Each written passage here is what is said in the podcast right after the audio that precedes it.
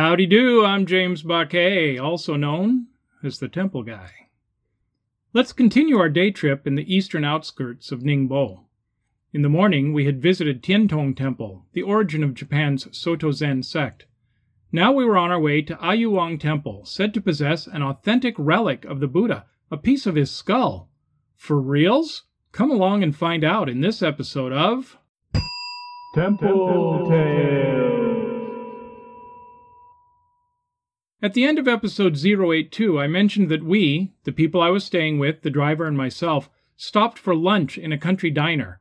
Let me just say, you'd think that a diner on the road between two major temples would make some effort to cater to Buddhists, maybe offering that amazing mock meat cuisine for which some restaurants are famous.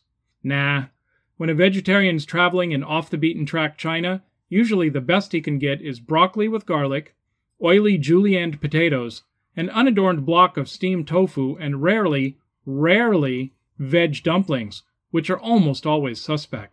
No dumplings that day, so I was running on empty. Salad? Don't make me laugh. A cheese sandwich? You're killing me!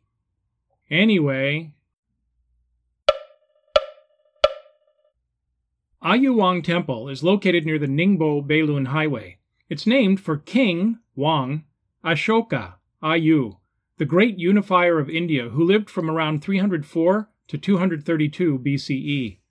One of Ashoka's well-known acts regarded the relics of the Buddha's body. The story in brief is this. At the death of the Buddha, 8 kings were prepared to duke it out in the War of the Relics to gain control of his remains. Drona, the disciple in charge of those remains, wisely decided to divide them up 8 ways. 8 stupas, or burial mounds, were built, and the matter was settled. A few centuries later, Ashoka came along. Initially a brutal conqueror, he converted to Buddhism and in atonement for the atrocities he had committed, set out on an ambitious program to identify the sites of the Buddha's life, many still marked with Ashoka pillars. He also gathered the Buddha's relics together again, and then redistributed them, dividing them into 84,000 parts and building 84,000 stupas. Ayuwang Temple claims to have a portion of the Buddha's skull sent out at that time.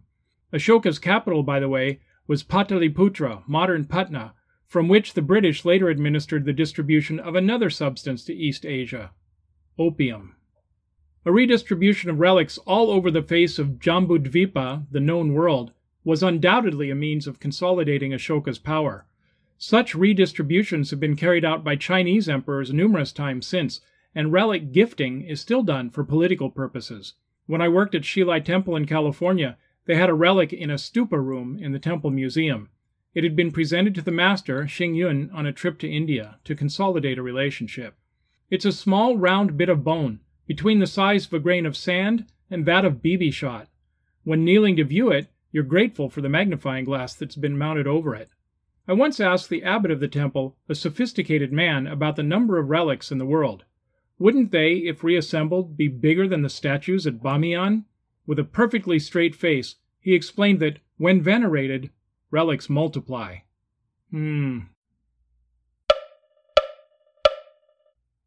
Now, did the Buddha's cremation really produce 84,000 relics? Impossible to be sure. Let's say then that 84,000 signifies a very large number, like when we say, I have 1,000,000 things to do today.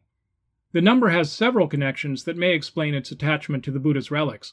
For one, it's said to be the number of verses in the Buddha's teachings. So by spreading the Buddha's remains, Ashoka was mirroring the spread of the Dharma, the Buddha's teachings. Secondly, some traditions say the world is made up of 84,000 constituent parts, primitive atoms. So in spreading the remains, Ashoka was creating a sacralized world, parallel to this one. Finally, another tradition said that the day that Prince Siddhartha, who would become the Buddha, was born, 84,000 boys were born in the world. So Ashoka may have been rounding out that event by spreading 84,000 tokens of the Buddha's death. Buddhist relics are properly called śarīra, although the word can sometimes refer to body parts and even whole corpses, like the mummy of Zen's 6th patriarch at Nanhua Temple in Shaoguan. It's most technically used for the bead-like remains that can be sifted out of the ashes after the cremation of a Buddhist saint. Śarīra don't result from burning common folk. They're perhaps the crystallization of a master's wisdom, and therefore worthy of veneration. Śarīra come in three colors. The most common are the white bone relics, like the one I saw at Shilai, the least common, the black hair relics, and in the middle, the red-colored, gruesomely named meat relics. White, black, and red. These are not just the colors in the old joke about newspapers, what's black and white and red all over. They're also the colors of the three gunas, or qualities in Indian thought. Sattva, the active, is white. Tamas, the passive, is black. And rajas, the passionate, is red. Whole pieces are found from time to time, however. In 1987, after the collapse of a Tang Dynasty pagoda, a finger bone of the Buddha was found at Faman Temple near Xi'an. Its popularity cannot be overestimated. 100,000 came out to see it when it toured Taiwan in 2002, and 6 times that in Hong Kong in 2004. Never have so many been so happy to be given the finger. The rounded stupa of Ashoka's day has evolved into the pagoda of East Asia. Anytime one sees a pagoda, it represents, if it does not actually contain, the body of the Buddha or another Buddhist saint. When I was a pilgrim in Japan, I saw dozens of pagodas, but never heard that any of them contained bits of the Buddha, though one was said to contain remains of Xuanzang, the Tang Dynasty monk who went to India to bring back scriptures. The Japanese had looted this from Nanjing in 1942 and brought it back for enshrinement. See episode 017. Interestingly, Xuanzang himself is reported to have had 150 meat relics of the Buddha among the many souvenirs he brought back from India. I've since read that there is one certified set of Buddhist Sharira in Japan. Discovered in India in 1897, some were presented by the British to the king of Siam, who in 1900 gave a portion to the Japanese emperor. He had a new temple built in Nagoya to house them and named it Nisenji, Japan Siam Temple. It has since been changed to Nitaiji to reflect the change of Siam's name to Thailand. These are considered to be the only authentic Buddha relics in Japan. China, on the other hand, is crawling with such relics. But I had read in several places that the relic at Ayuwang Temple had been destroyed in the Cultural Revolution. When a driver, Mr. Fan, picked me up at the airport upon my arrival in Ningbo, I told him about my impending trip to Ayuwang Temple and that I was disappointed that the relic was gone. So imagine my delighted surprise when he protested, "No, no, my friend was there yesterday and he saw it." Could it be? Well, sort of. After a quick tour of the ancient-looking temple buildings, I sought out the hall where the relic is kept. Lay people misdirected me several times. One, standing in the actual hall where the relic is housed, sent me off to another. I don't know if they didn't know that the relic was there, or if they were trying to hide it from the foreigner, or if maybe my Chinese just sucked that much. Anyway, I saw it, but I didn't, because it was enshrined in a beautiful red and gold reliquary, a sort of miniature stupa, with a pagoda-style top and a glass window in front. Relic scholar John Strong says that some reliquaries may be designed to obscure rather than reveal. Indeed, to see a stupa with a bone hidden underneath may be more impressive than the bare bone itself, like the one I saw at Shilai. Another scholar, Patrick Geary, says that a bare relic is entirely without significance. Strong says that the most effective way to display a relic is to contextualize it. Thus, Buddha relics are often surrounded by images from the Buddha's life. The relic, or at least the reliquary, at Ayuwang Temple has an image of the sleeping Buddha, actually the Buddha at his death, behind it. This provides context for the display of the relic, showing it near a statue of the one of whose body it was once a part. In the final analysis, then, it may not matter whether a bone is authentic, or even if it's there. What matters is the situation surrounding the relic and the veneration given to it. A famous case of bait and switch is the renowned tooth relic of Kandy. One of Sri Lanka's most prized possessions, in historical fact it was captured by the Portuguese in 1560 and destroyed as a relic of the devil.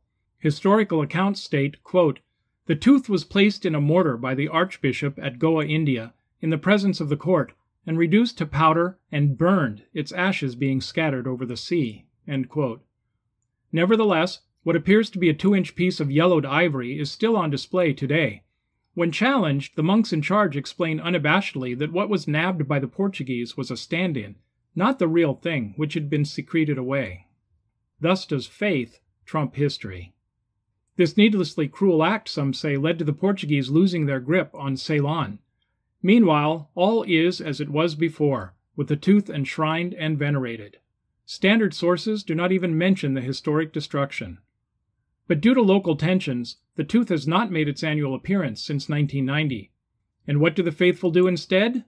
In the meantime, we are told, the casket, the reliquary, is honored as its representative, just like perhaps the one at Ayuwang Temple. But there will be a reckoning, a test of authenticity, according to one tradition called the Nirvana of the Relics.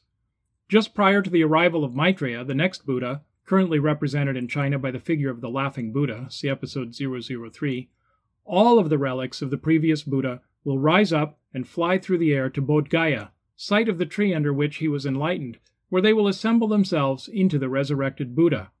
He'll perform some miracles and then spontaneously combust, consuming all the physical remains and disappearing forever.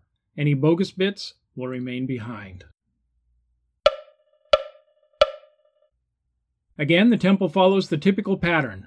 A pond next to the parking lot in front of the Four Kings Hall, the Buddha Hall, then the śarīra Hall with a sutra repository behind it. Various other halls lie on either side.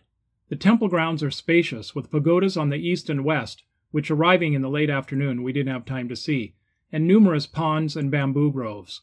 A sign says the temple was built in 282, Ashoka died in 232 BCE. What the relic was doing in the 5 centuries plus between these two events is not explained, nor how it got to China, well outside of Ashoka's ambit. With a feeling of accomplishment, we got back into the car and headed back to Beilun, where I got a good night's sleep before the next day's foray.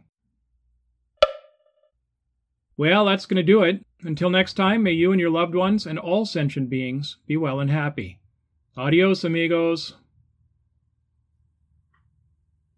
Hey, please check out the newsletter, which serves as the show notes for this episode, number 084, at templetales.substack.com. It has pictures and links, and at that address you'll also find the archive with all of the newsletters. I'm pretty sure you'll be glad you did. In the next episode, we'll visit lovely Okadera in the hills outside Asuka in Nara, Japan.